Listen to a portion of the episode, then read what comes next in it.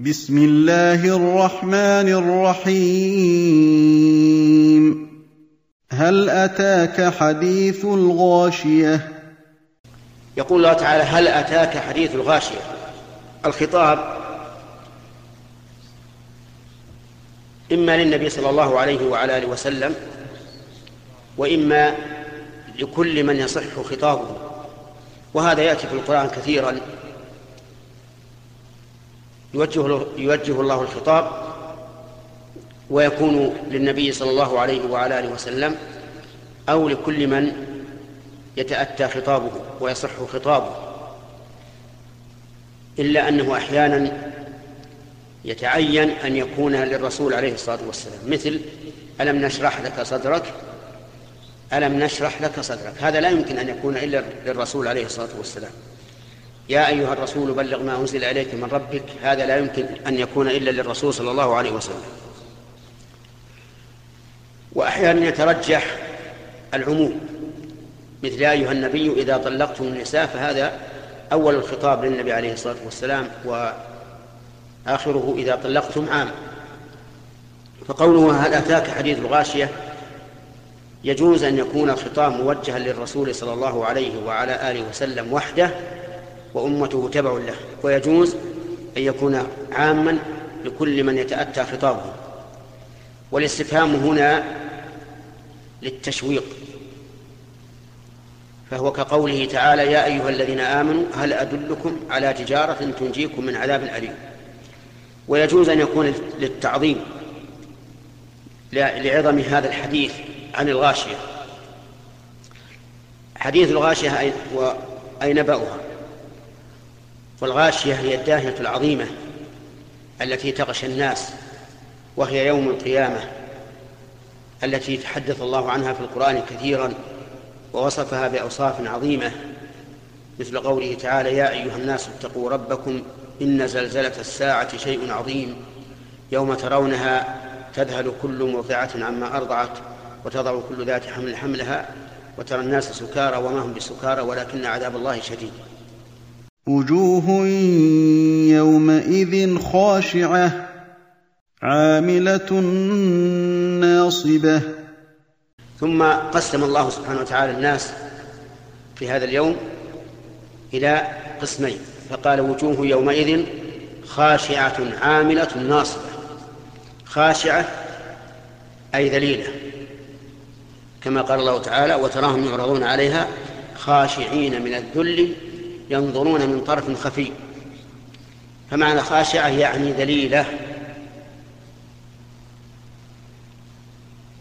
ناصب عاملة ناصبة عاملة عملا يكون به النصب وهو التعب. قال العلماء وذلك أنهم يكلفون يوم القيامة بجر السلاسل والأغلال والخوض في نار جهنم والعياذ بالله كما يخوض الرجل في الوحل.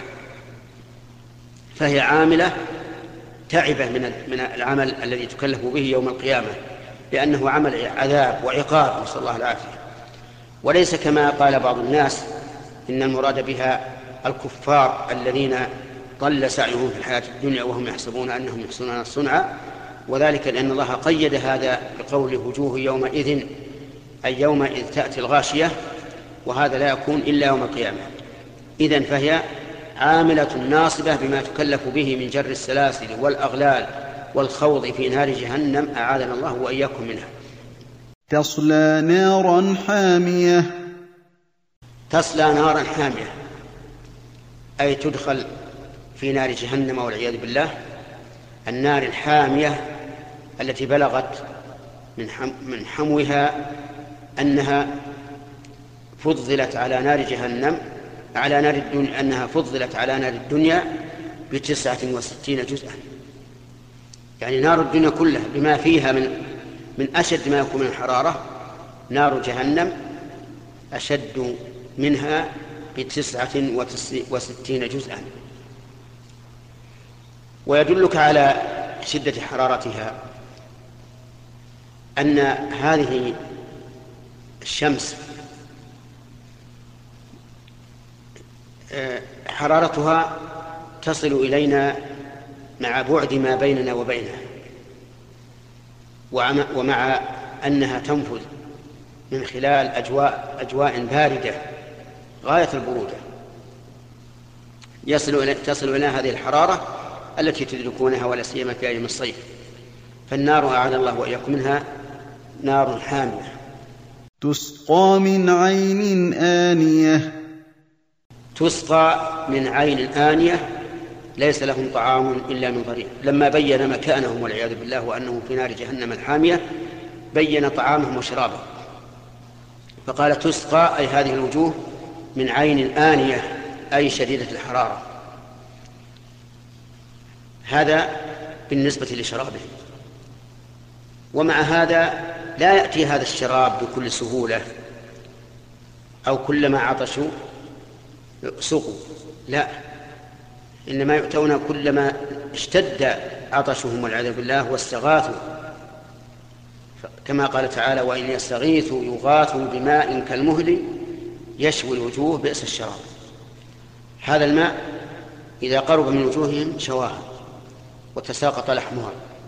وإذا دخل في أجواء في أجوافهم يقول عز وجل وسقوا ماء حميما فقطع أمعاءهم.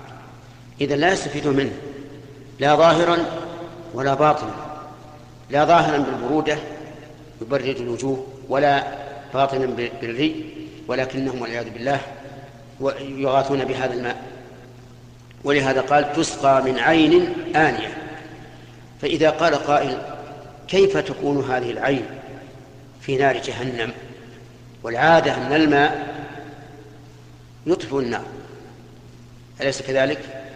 فالجواب أن أمور الآخرة لا تقاس بأمور الدنيا. لو أنها قيست بأمور الدنيا ما استطعنا أن, نتصور كيف يكون؟ أليس الشمس تدنو يوم القيامة من رؤوس الناس على قدر ميل؟ والميل إما ميل المكحلة وهو نصف الإصبع أو ميل المسافة. كيلو وثلث أو نحو ذلك. وحتى لو كان كذلك فإنه لو كانت الآخرة كالدنيا لشوت الناس شيئا. لكن الآخرة لا تقاس بالدنيا. أيضا يحشر الناس يوم القيامة في مكان واحد. منهم من هو في ظلمة شديدة ومنهم من هو في نور. نورهم يسعى بين أيديهم وبأيمانهم. يحشرون في مكان واحد ويعرقون. منهم من يصل العرق إلى كعبيه ومنهم من يصل إلى ركبتيه ومنهم من يصل إلى حقويه ومع ذلك هم في مكان واحد. إذن أحوال الآخرة لا يجوز أن تقاس بأحوال الدنيا. فلو قال قائل كيف يكون الماء في النار؟ قلنا أولا أحوال الآخرة لا تقاس بأحوال الدنيا. ثانيا أن الله على كل شيء قدير. ها نحن الآن نجد أن الشجر الأخضر توقد منه النار. كما قال تعالى الذي جعل لكم من الشجر الأخضر نارا فإذا أنتم منه توقدون. الشجر الأخضر رطب. ومع ذلك إذا ضرب بعضه ببعض أو ضرب بالزند انقدح خرج منه نار حارة يابسة وهو رطب بارد. فالله على كل شيء قدير. فهم يسقون من عين آنية في النار و ولا يتنافى ذلك مع قدرة الله عز وجل. ليس لهم طعام إلا من ضريع. لا يسمن ولا يغني من جوع. أما طعامهم فقال ليس لهم طعام إلا من ضريع. لا يسمن ولا يغني من جوع. الضريع قالوا إنه شجر ذو شوك عظيم. إذا يبس لا يرعاه ولا البهائم. وإن كان أخضر رعته الإبل. ويسمى عندنا الشبرك هذا الضريع. هو شجر ذو شوك إذا يبس ما لا يرعى لأنه شوك وإذا كان أخضر ترعاه الإبل. هم والعياذ بالله في نار جهنم ليس لهم طعام إلا من هذا الضريع.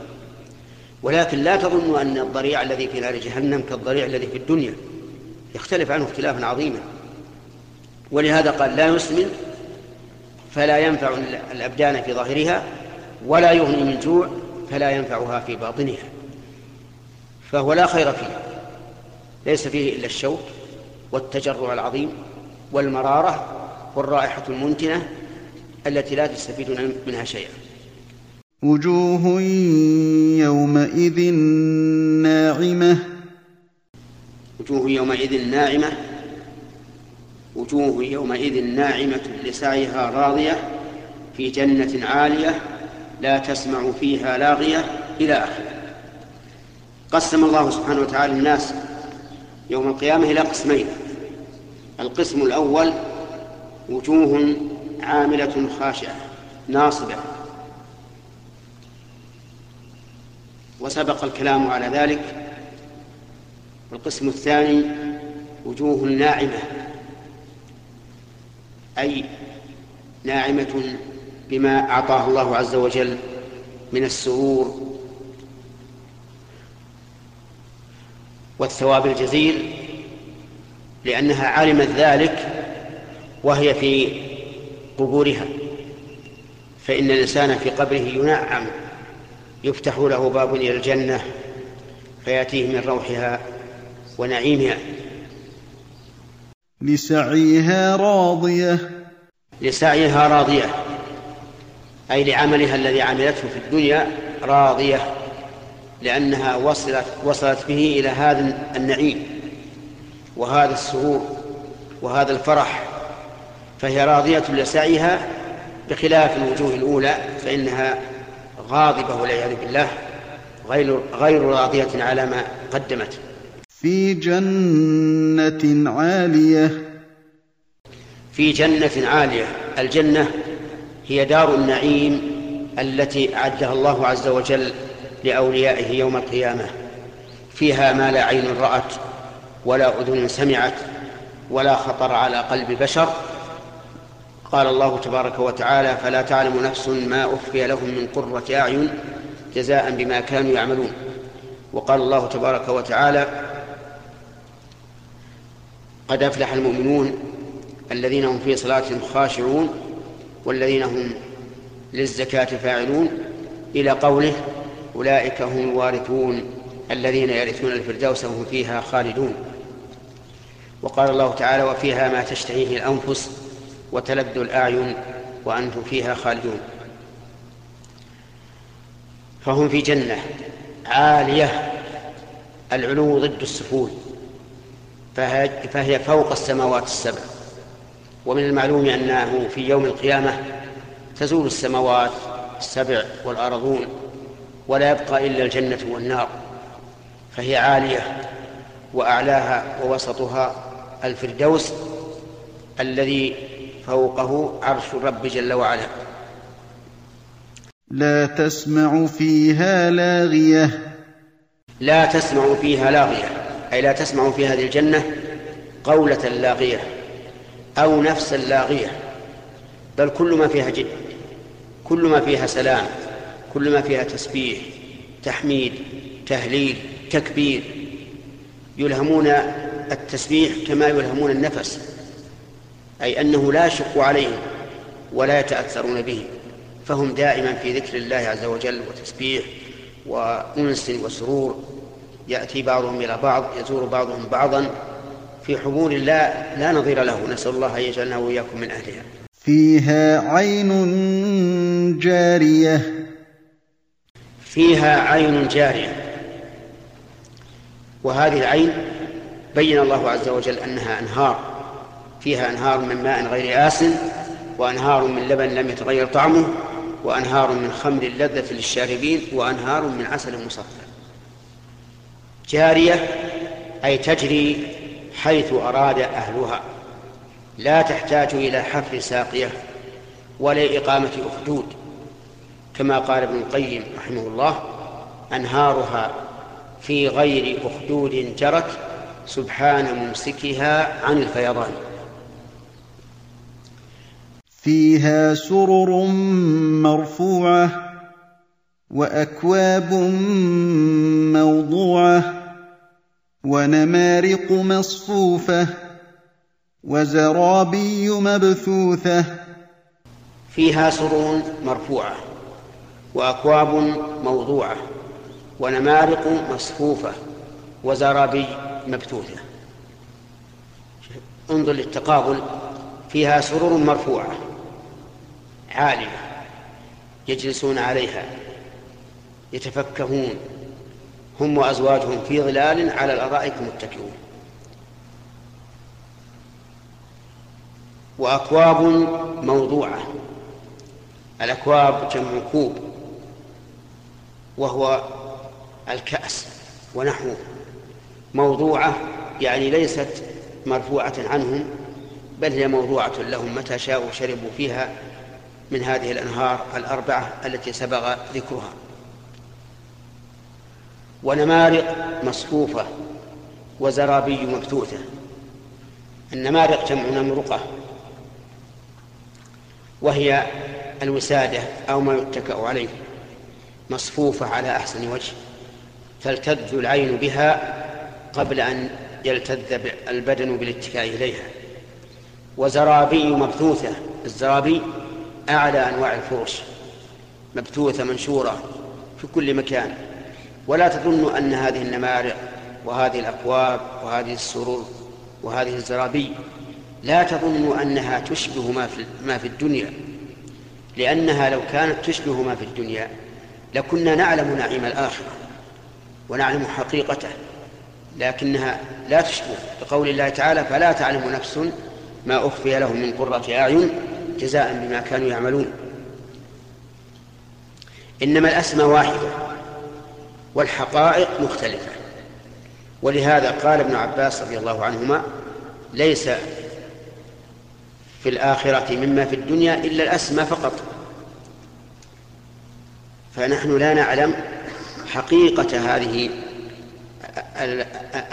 النعم المذكورة في الجنة وإن كنا نشاهد ما يوافقها في الاسم في الدنيا لكن فرق بين هذا وهذا. أفلا ينظرون إلى الإبل كيف خلقت؟ لما قرر الله عز وجل في هذه السورة حديث الغاشية وهي يوم القيامة وبين أن الناس ينقسمون إلى قسمين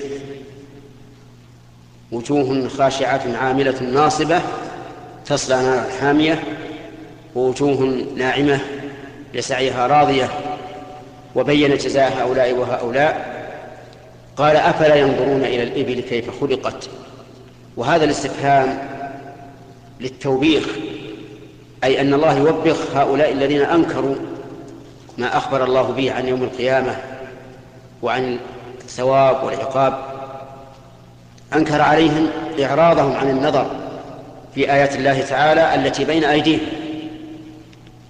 وبدأ بالإبل لأن أكثر ما يلابس الناس في ذلك الوقت الإبل. فهم يركبونها ويحلبونها ويأكلون لحمها وينتفعون من أوبارها إلى غير ذلك من المنافع. فقال أفلا ينظرون إلى الإبل وهي الأباعر كيف خلقت؟ يعني كيف خلق الله عز وجل بهذا الجسم الكبير المتحمل؟ تجد البعير تمشي المسافات الطويلة التي لا يبلغها الإنسان إلا بشق الأنفس وهي متحملة.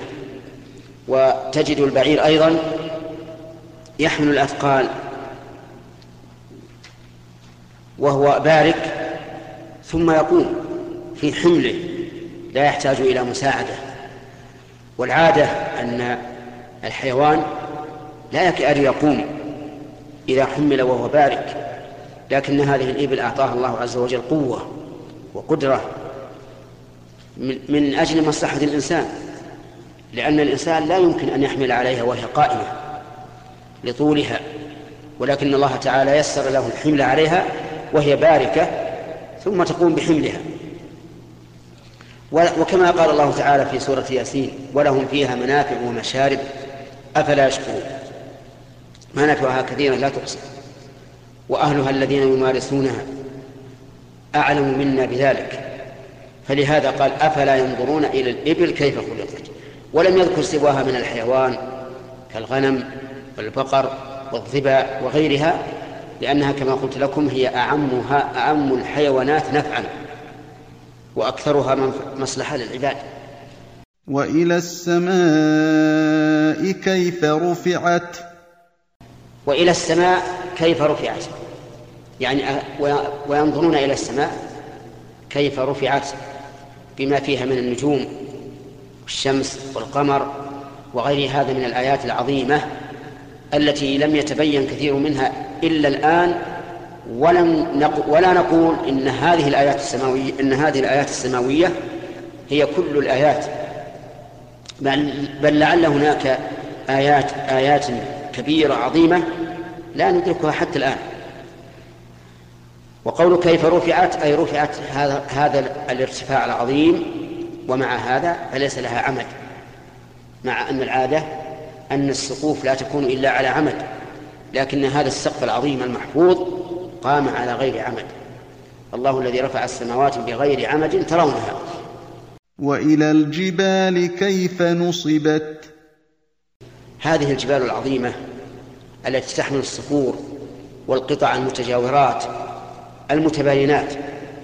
الجبال مكونة من أحجار كثيرة وأنواع كثيرة فيها المعادن المتنوعة وهي متجاورة ومع ذلك تجد مثلا هذا الخط في وسط الصخر تجده يشتمل على معادن لا توجد فيما قرب منه من هذا الصخر ويعرف هذا أهل الجيولوجيا كيف نصب الله هذه الجبال العظيمة. ونصبها جل وعلا بهذا الارتفاع لتكون رواسي في الأرض لئلا تميل بالناس. لولا أن الله عز وجل خلق هذه الجبال لماتت الأرض في أهلها لأن الأرض في وسط الماء. الماء محيط بها من كل جانب. وما ظنك بكرة تجعلها في وسط ماء. سوف تتحرك وتضطرب وتدحرج أحيانا وتنقلب أحيانا. لكن الله جعل هذه الجبال رواسي. تمسك الأرض كما تمسك الأطناب الخيمة. وهي راسية ثابتة على ما يحصل من الأرض من الأعاصير العظيمة التي تهدم البنايات التي بناها الآدميون. لكن هذه الجبال لا تتزحزح. راسية. ولو جاءت الأعاصير العظيمة. بل إن من فوائدها أنها تحجب الأعاصير العظيمة البالغة التي تنطلق من البحار أو من غير البحار لئلا تعصف بالناس وهذا شيء مشاهد. تجد الذين في سفوح الجبال وتحتها في الأرض تجدهم في مأمن من أعاصير الرياح العظيمة التي تأتي من خلف الجبل. فهي فيها فوائد عظيمة وهي رواسي لو أن الخلق اجتمعوا على أن يج... على أن يضعوا سلسلة مثل هذه السلسلة من الجبال ما استطاعوا إلى هذا سبيلا. مهما بلغ صناعتهم وقوتهم وقدرتهم وطالت وطال أمدهم فإنهم لا يستطيعون أن يأتوا بمثل هذه الجبال. وقد قال بعض العلماء إن هذه الجبال راسية في الأرض بمقدار علوها في السماء. يعني مثلا أن الجبل له جرثومة وجذر في في داخل الأرض في عمق يساوي ارتفاعه في السماء. وليس هذا ببعيد. أن يمكن الله لهذا الجبل في الأرض حتى يكون بقدر ما هو في السماء. لئلا تزعزعه الرياح. فلهذا يقول عز وجل ألقى في الأرض رواسي أن تميد بكم وأنهارا وسبلا لعلكم تهتدون وعلامات وبالنجم هم يهتدون. وإلى الأرض كيف سطحت؟ وإلى الأرض كيف سطحت كيف سطح الله هذه الأرض الواسعة وجعلها سطحا واسعا ليتمكن الناس من العيش فيه بالزراعة والبناء وغير هذا؟ فما ظنكم لو كانت الأرض صببا غير مسطحة؟ يعني مثل الجبال يرقى لها ويصعد لكانت شاقة ولما استقر الناس عليها. لكن الله عز وجل جعلها سطحا ممهدا للخلق. وقد استدل بعض العلماء بهذه الآية على أن الأرض ليست كروية بل سطح ممتد لكن هذا الاستدلال فيه نظر لأن هناك آيات تدل على أن الأرض كروية والواقع شاهد بذلك. فيقول الله عز وجل يكور الليل عن النهار ويكور النهار على الليل والتكوير التدوير. ومعلوم أن الأرض أن الليل والنهار يتعاقبان على الأرض. فإذا كان مكورين لزم أن تكون الأرض مكورة. وقال الله تبارك وتعالى إذا السماء انشقت وأذنت لربها وحقت وإذا الأرض مدت وألقت ما فيها وتخلت. فقال وإذا وإلى الأرض مدت. وقد جاء في الحديث أنها يوم القيامة تمد مد الأديم أي مد الجلد حتى لا يكون فيها جبال ولا أودية ولا أشجار ولا ولا ولا بناء. يذر يذرها الرب عز وجل قاعا صفصفا لا ترى فيها عوجا ولا أمتا. فقوله إذا السماء انشقت متى تنشق السماء؟ كلنا يعرف أنها لا تنشق إلا يوم القيامة وأن الآن وأنها الآن غير منشقة. إذا قوله وإذا الأرض مدت وألقت ما فيها وتخلت يعني يوم القيامة. فهي إذا الآن غير موجودة. إذا فما هي؟ هي مكورة. والواقع المحسوس المتيقن الآن أنها كروية لا شك. والدليل على هذا أنك لو سرت بخط مستقيم من هنا من المملكة متجها غربا لأتيت من ناحية الشرق. ولا تجد شيئا أو تدور على الأرض ثم تأتي إلى النقطة التي انطلقت منها. وكذلك بالعكس لو سرت متجها نحو المشرق وجدتك راجعا إلى النقطة التي قمت منها من نحو المغرب. إذا فهي الآن أمر لا شك فيه أنها كروية. فإذا قال الإنسان إذا كانت كما زعمت كروية كيف تثبت المياه مياه البحار عليها وهي كروية؟ نقول في الجواب عن ذلك الذي أمسك السماء أن تقع على الأرض إلا بإذنه يمسك البحار أن تفيض على الناس فتغرقهم. والله على كل شيء قدير. قال بعض أهل العلم وإذا وإذا البحار نعم وإذا البحار سجرت أي حبست ومنعت من أن تفيض على الناس كالشيء الذي يسجر يربط. وعلى كل حال القدرة الإلهية لا يمكن لنا أن نعارض فيها. نقول قدرة الله عز وجل أمسكت هذه البحار أن تفيض على على أهل الأرض فتغرقهم وإن كانت الأرض كروية. فذكر إنما أنت مذكر لست عليهم بمسيطر. ثم قال عز وجل لما بين من آياته هذه الآيات الأربع الإبل والسماء والجبال والأرض قال لنبيه صلى الله عليه وعلى آله وسلم فذكر. أمره الله أن يذكر.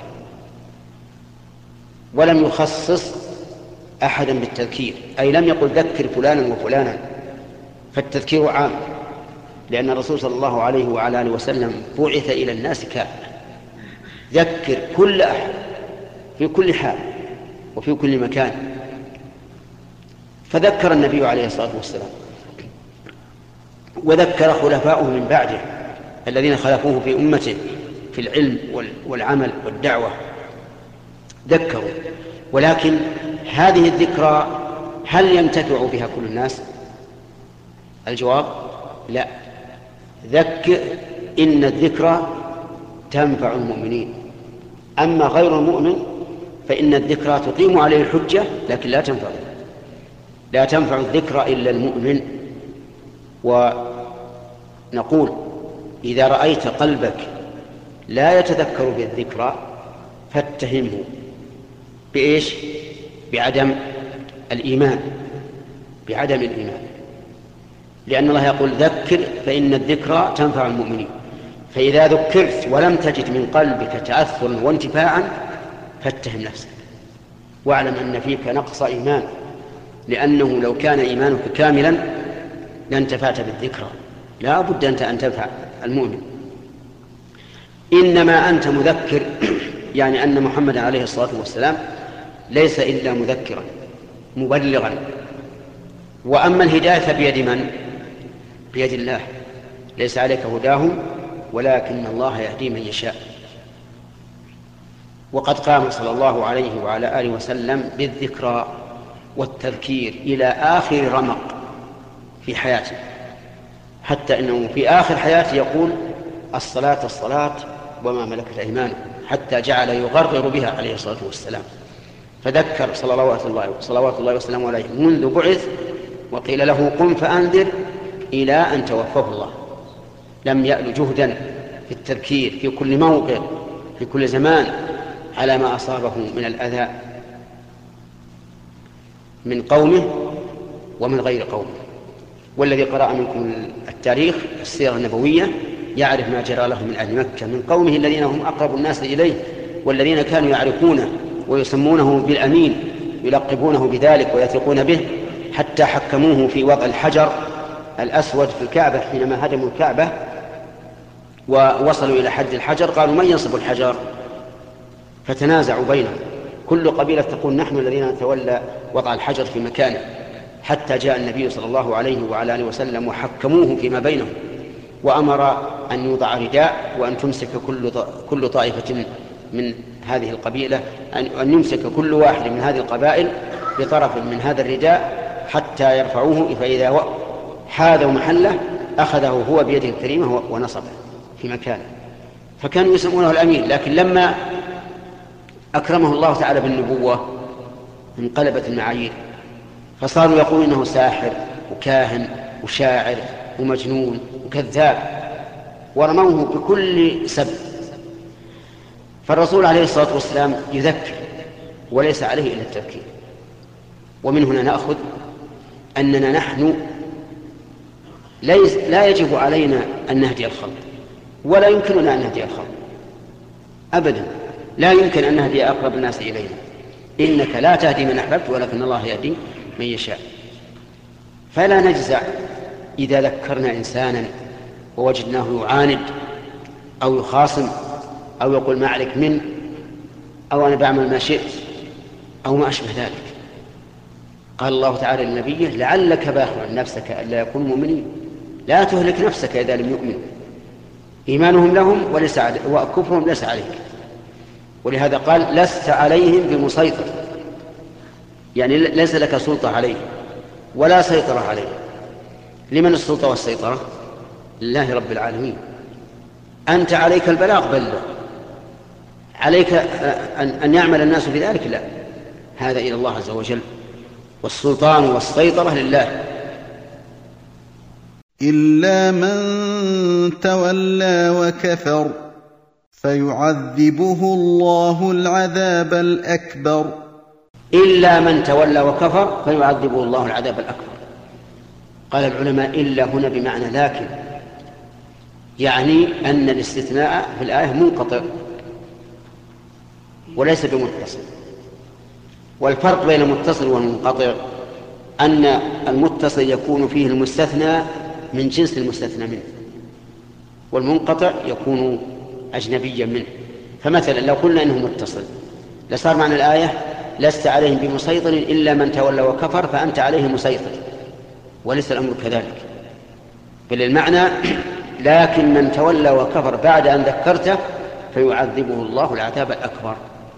فمن تولى وكفر بعد أن بلغه وحي الوحي النازل على رسول الله صلى الله عليه وسلم فإنه سيعذب إلا من تولى وكفر. طيب التولي يعني الإعراض فلا يتجه للحق ولا يقبل الحق ولا يسمع الحق حتى لو سمعه بأذنه لم يسمعه بقلبه.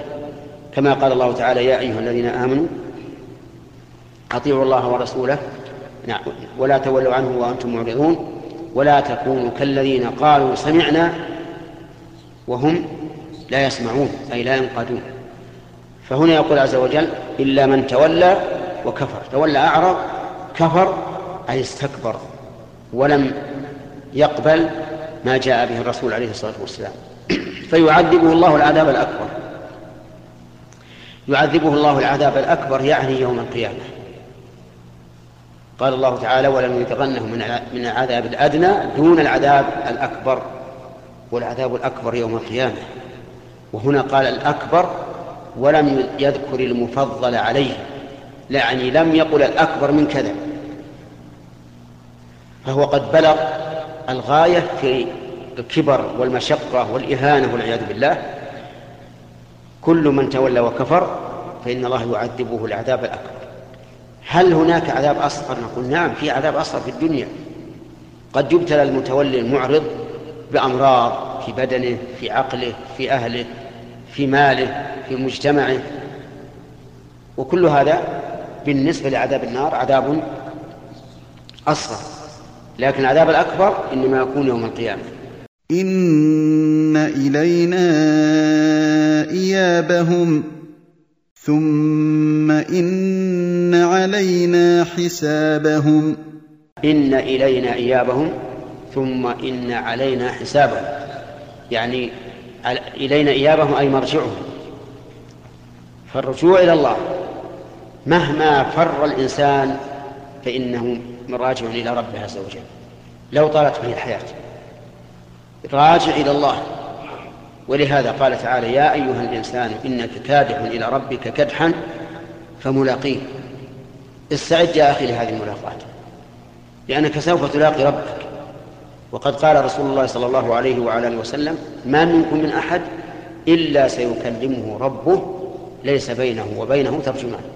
مباشر بدون مترجم يكلمه الله يوم القيامة. فينظر أيمن منه فلا يرى إلا ما قدم. وينظر أشأم منه يعني على اليسار فلا يرى إلا ما قدم. وينظر تلقاء وجهه فلا يرى إلا النار تلقاء وجهه. فاتقوا النار ولو بشق تمرة. كلنا سيخلو به ربه عز وجل يوم القيامة يقرره بذنوبه يقول فعلت كذا في يوم كذا. حتى يقر ويعترف. فإذا أقر واعترف واعترف قال الله تعالى قد سترتها عليك في الدنيا وأنا أغفرها لك اليوم.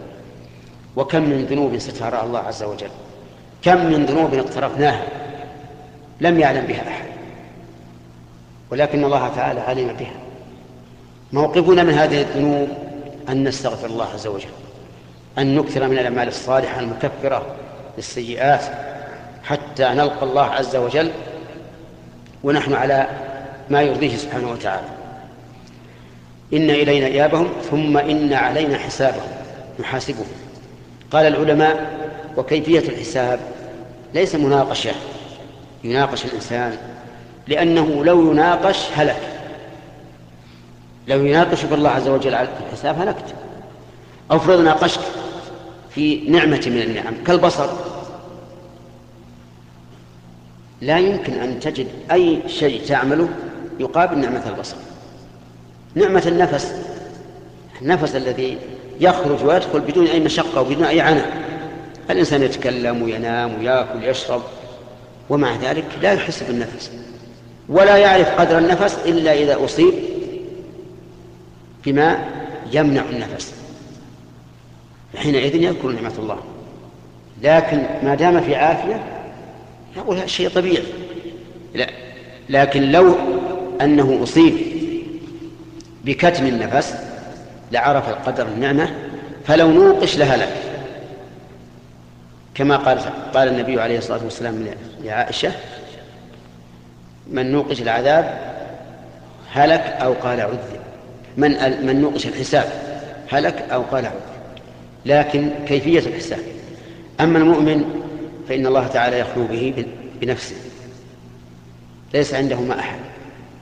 ويقرر بذنوبه. فعلت كذا فعلت كذا فعلت كذا حتى إذا أقر بها قال الله تعالى قد سترتها عليك في الدنيا وأنا أغفرها لك اليوم. أما الكفار فلا يحاسبون هذا الحساب. لأنه ما لهم حسنات تمحو سيئاتهم لكنها تحصى عليهم أعمالهم. ويقررون بها أمام العالم ويخزون بها وينادي على رؤوس الأشهاد هؤلاء الذين كذبوا على ربهم ألا لعنة الله على الظالمين. نعوذ بالله من الخذلان.